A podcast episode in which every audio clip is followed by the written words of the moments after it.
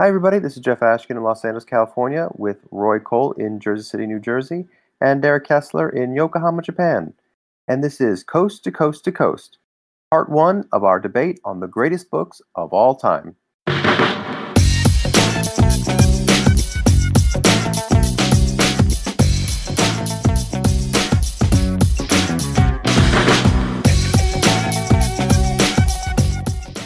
What are your top three favorite books of all time? They could be the books that you consider the best of all time, your personal favorite, or books that you think that people should read like immediately. As soon as this podcast is over, they should run to the library. Oh, they can't run to the library. They should they should download these as soon as possible. Go ahead. Uh, who wants to go first? Why don't we do like our number threes go around, then our number twos and number ones, one at a time. Our number threes. Okay. Uh, who wants to do their number three first? Roy, you want to have at it? All right, I guess I will volunteer myself. Um Okay, well, a little bit of a spoiler. Um all my books are nonfiction, which uh was kind of tough. Um you know, I, I used to read I used to read almost entirely fiction novels. Like in college, that's all I read. Uh, but I would say for the last decade or so, I've read almost entirely nonfiction. And uh, and so when I think of like the books that have informed my worldview the most, it's really been the nonfiction that I've read recently. So with that in mind, uh, the number three book on my list. It's called Whiteout, and then the subtitle is "The CIA, Drugs, and the Press," and it's by uh, Alexander Cockburn, which is kind of a funny name, and Jeffrey St. Clair. Um, and it's basically it's a book that goes through the very long and uh, sordid history of the CIA, the Central Intelligence Agency, uh, in the United States. Um, starting with uh, the first thing they talk about is is how they funded um, the uh, the Contras uh, in Nicaragua, who ended up smuggling crack cocaine into the United States, and it basically started the entire crack epidemic uh, that has you know wreaked havoc uh, specifically on, on the black community in America. Um, so that was you know CIA funded, and then it talks about how they helped uh, import Nazi scientists after World War II. Like uh, like they they were quite impressed with some of the things that the Nazi scientists were doing, and so rather than imprison them all, they actually brought many of them over to the United States to help them. Um, and it talks a lot about uh like MK Ultra and and their attempts to to come up with the mind control serum. Um, they they wanted to create like a you know that movie The Manchurian Candidate. That was actually a goal of of theirs to kind of create this mind control serum. They thought LSD would be the substance that would basically hypnotize somebody into assassinating someone that they wanted uh, assassinated. So so it gets into all those gory details, and then um, it uh it implicates the media as well. It gets into how um uh Gary Webb was was the name of the journalist who um who uh exposed the whole Contra scandal and like the drug smuggling scandal. Um and you would think this journalist would be kind of like revered for for exposing this scandal but uh, instead the washington post and the new york times they uh, completely smeared him and uh, discredited him and, and basically destroyed his career. He ended up committing suicide a few years later because he couldn't find any work. Um, even though everything that he reported on over the years has, has played out to be true, um, but but all the major media outlets all uh, attempted to destroy him.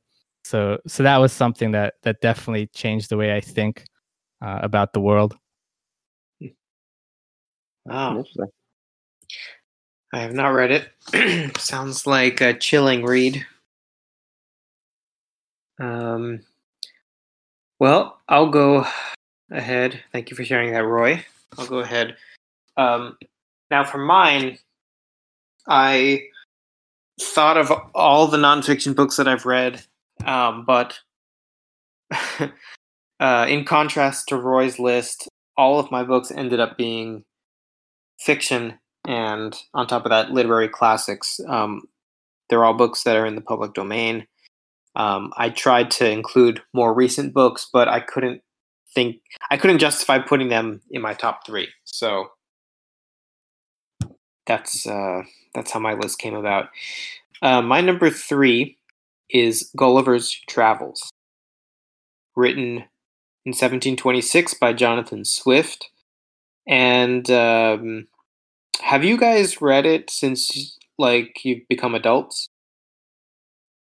Uh, I don't No. I have. No. No, we read it in uh in high school in tenth grade, right, Jeff? I believe so. Yeah. Or was it 12th or 11th? Or maybe grade? 11th, somewhere Maybe, yeah. there. Yeah. You read the the adult version, not the Yeah. children's version. Oh, okay. Well, Mhm. yeah, I think I didn't realize you read it in school. I don't think I read it in school. Maybe you were in AP English or something.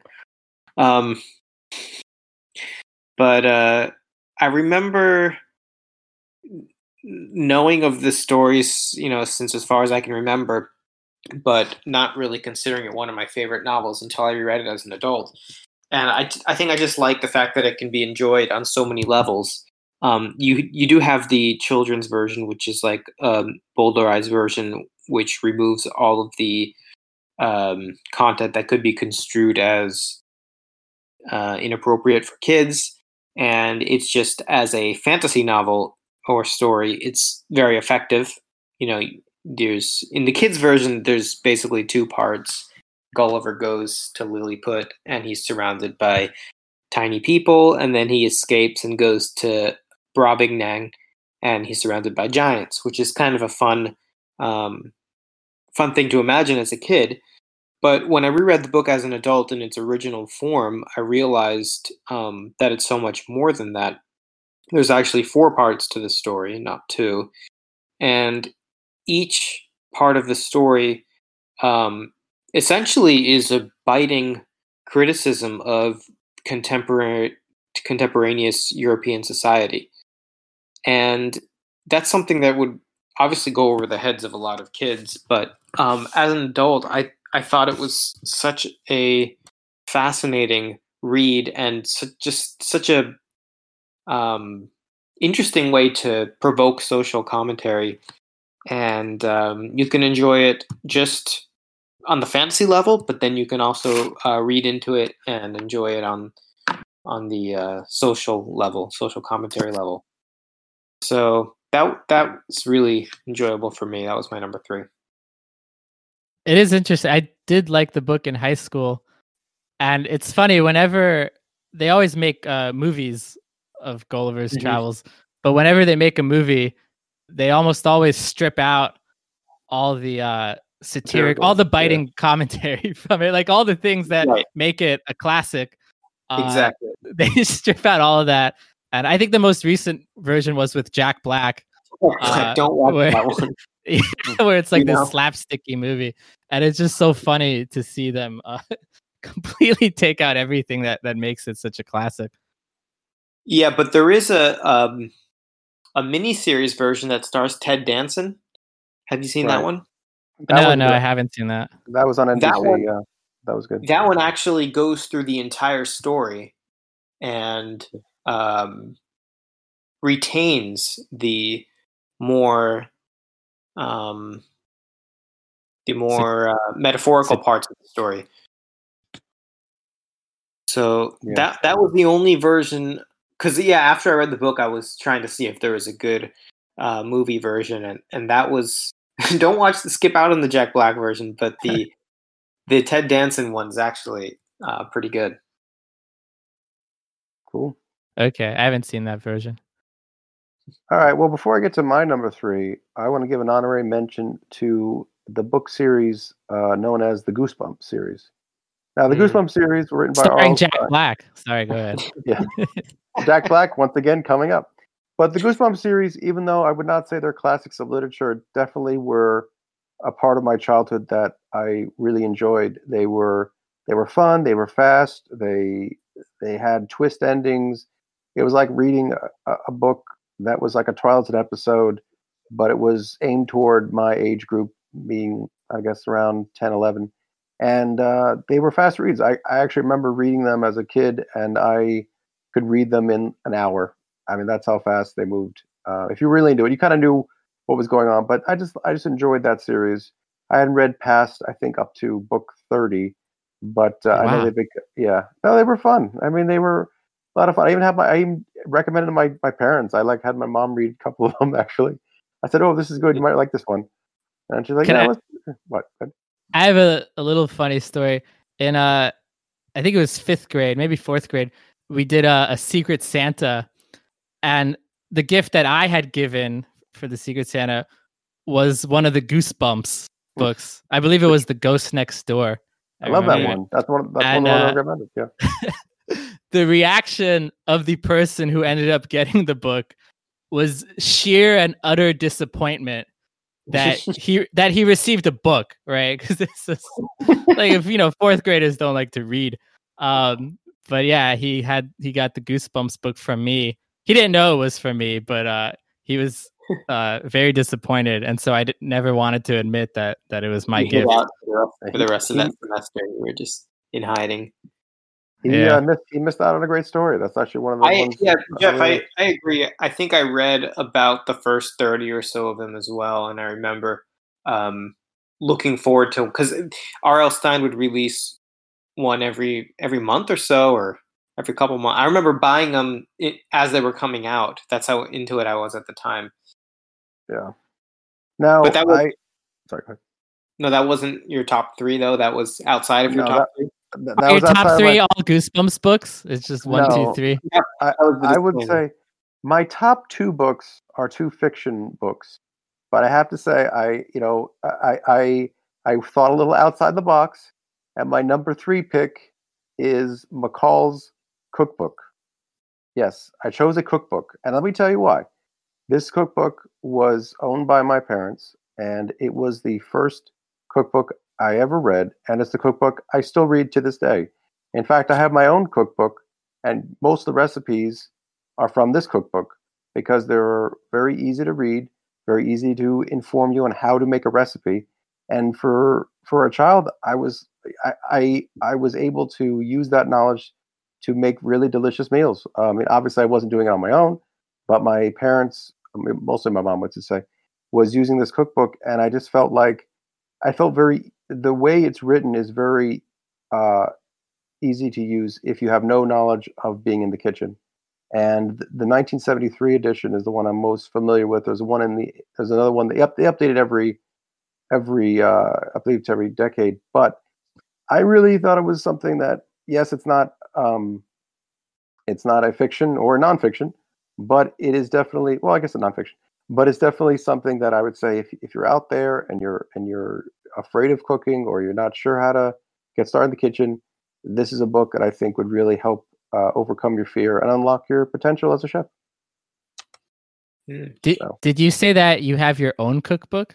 I do have my own cookbook. Yeah, Like that you've made, like you've created your own cookbook, like I took- cookbook? I, I do actually. I do. You just crossed I- out McCulloch's and wrote Askins.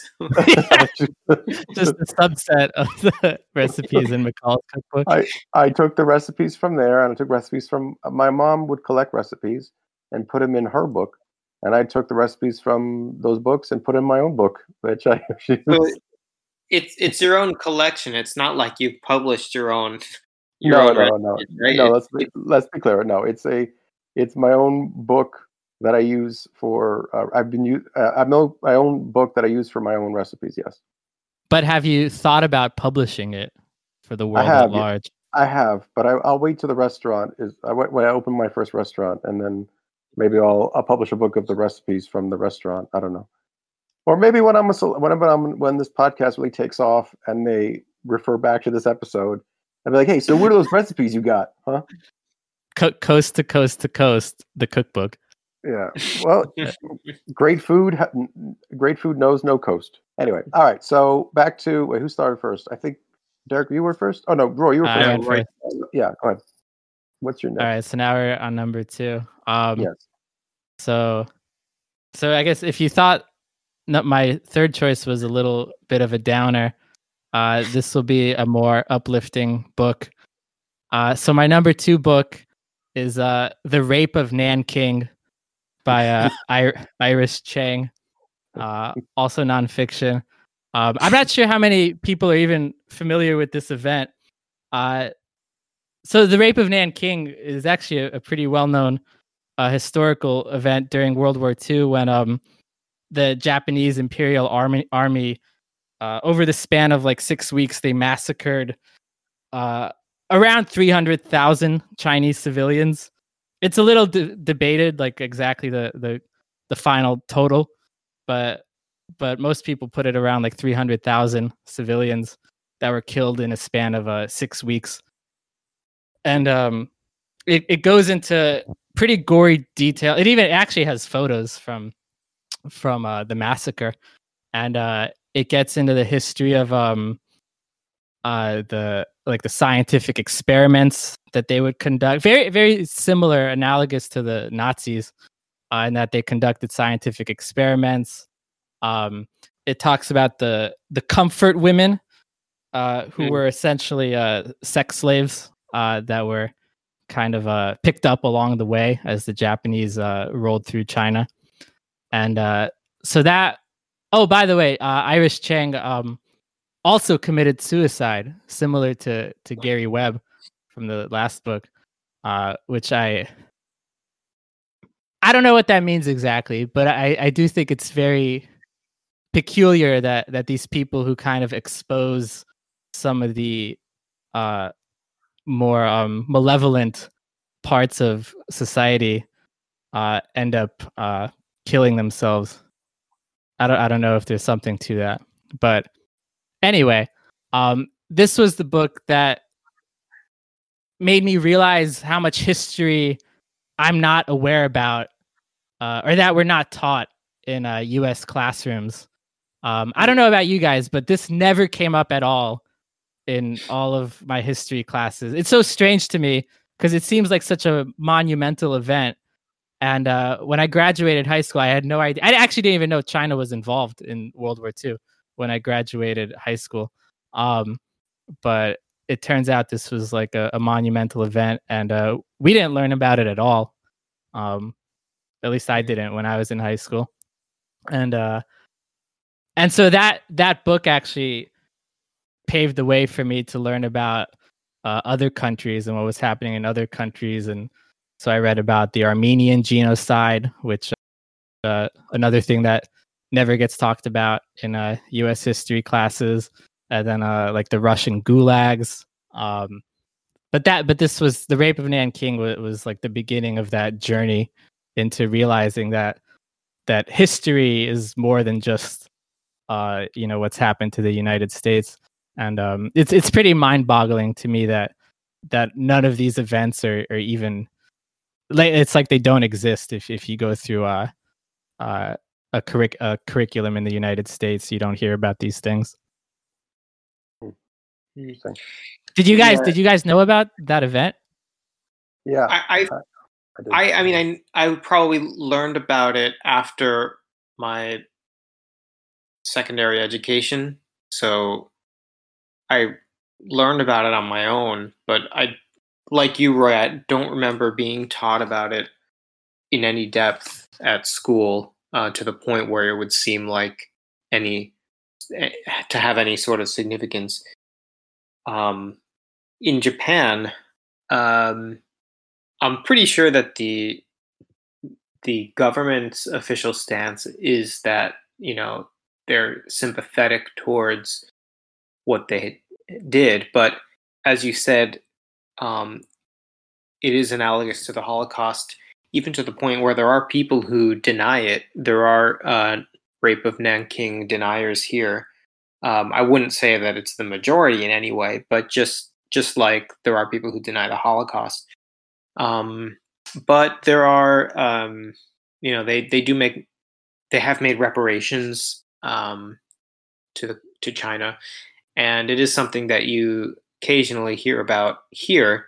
But like you, I don't think we really learned about it in depth um, or yeah, the Armenian genocide, the Rwandan genocide as well. Um, a lot of people died there, and uh, we are taught more about things that yeah like those kind of things it's it's almost as if they don't concern us when we're when we're going through our high school education so Yeah. um, that's the main it- thing the main thing I remember from US history classes is that uh, Eli Whitney invented the cotton gin.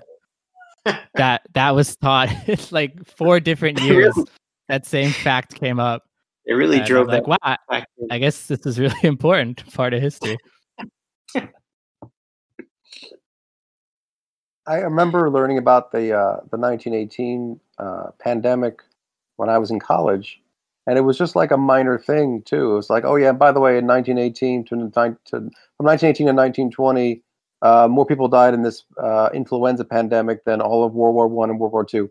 All right, moving on.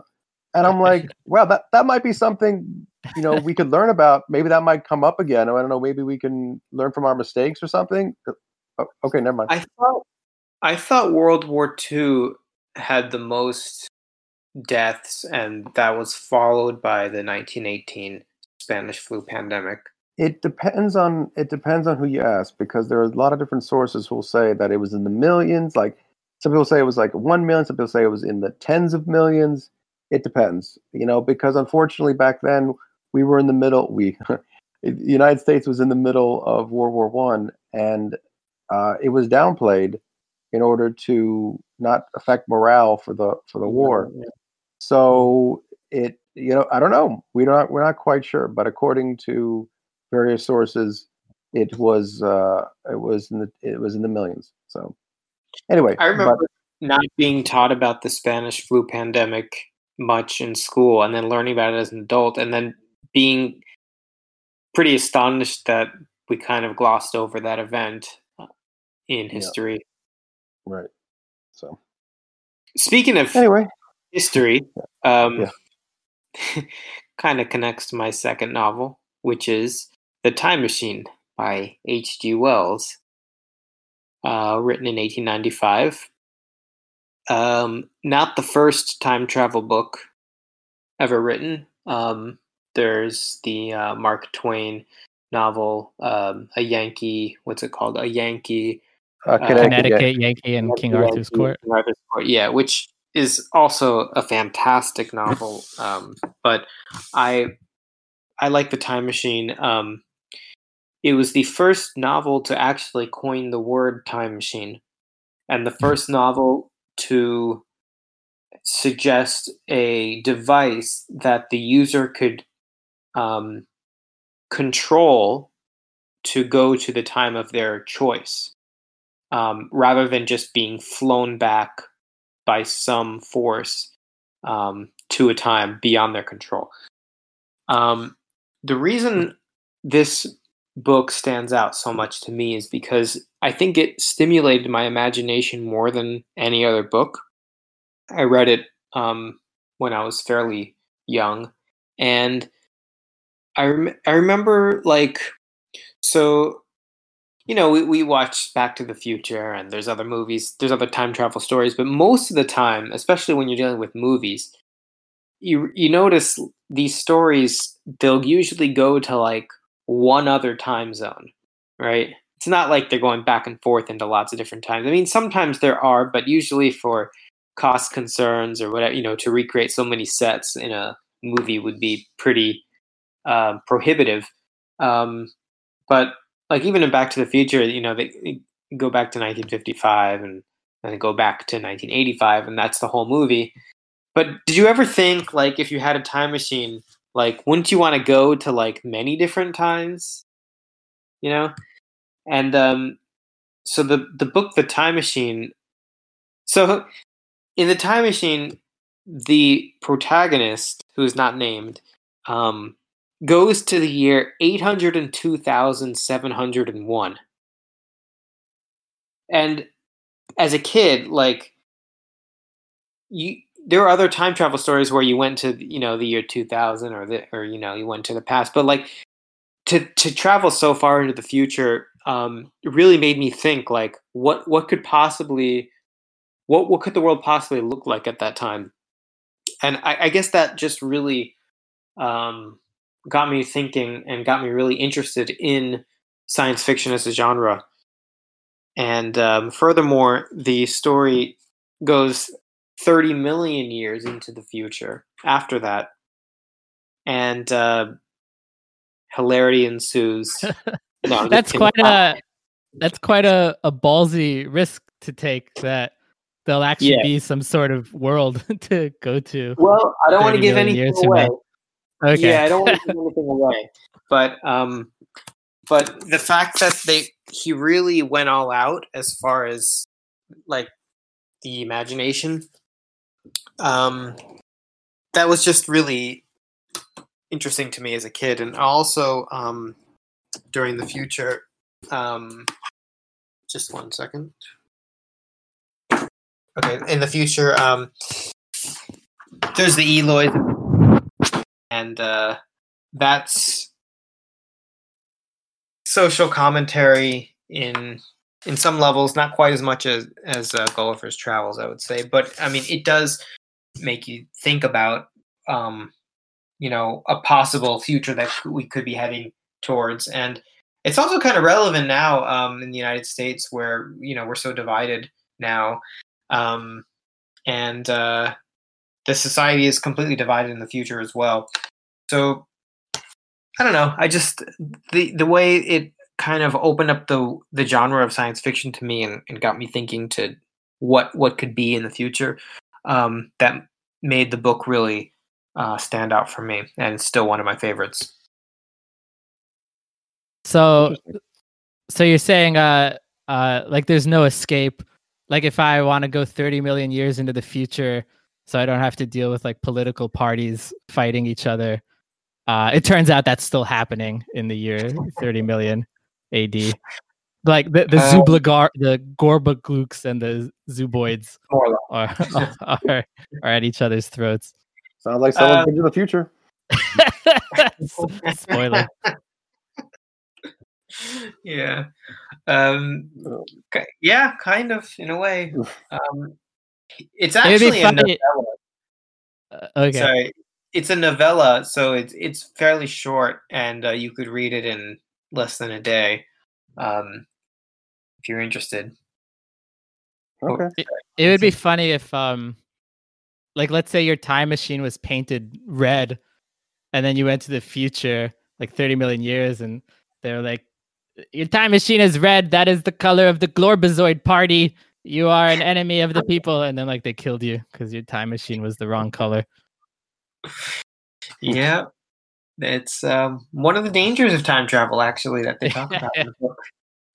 Political I always party. think that in terms of dangers, like I would think that if you travel back in time, you probably wouldn't be able to eat like the food there because I think the bacteria on the food would not be uh, acceptable to your stomach because people didn't really wash their hands, and there's probably like a lot of bacteria that you're not accustomed to from being in this time in this time period.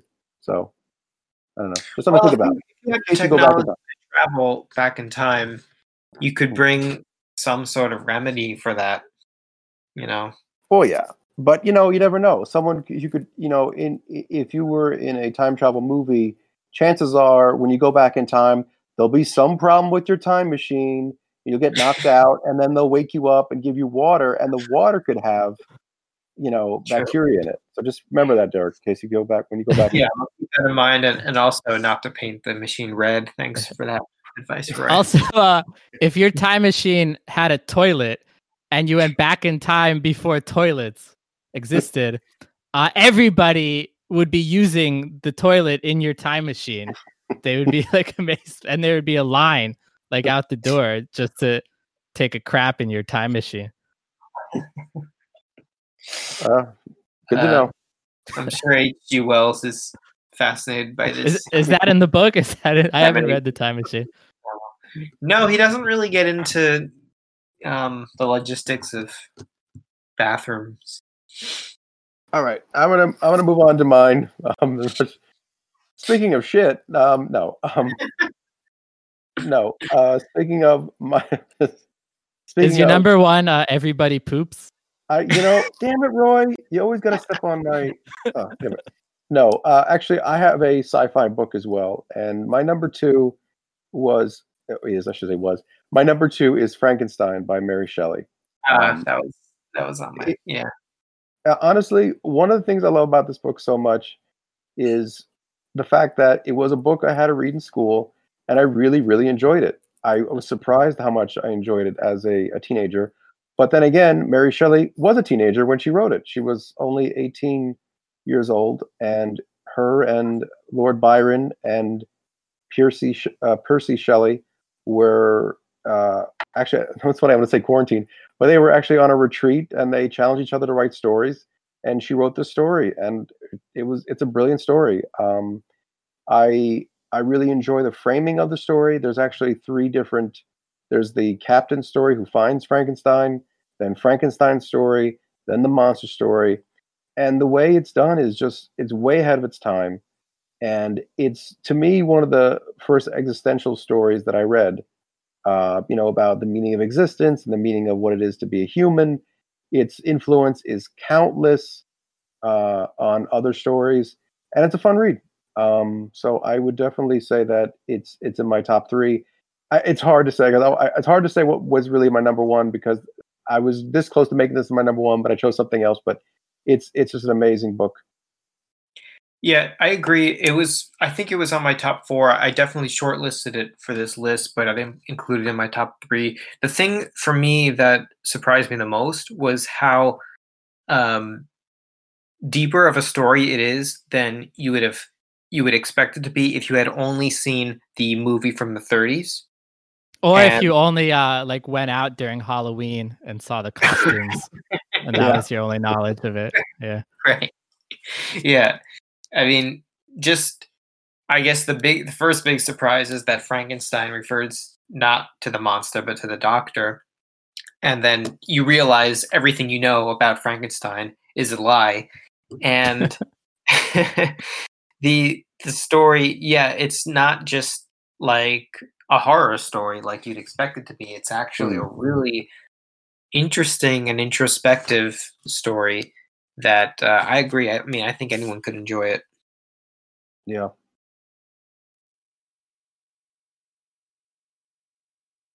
Hello, anyone still there?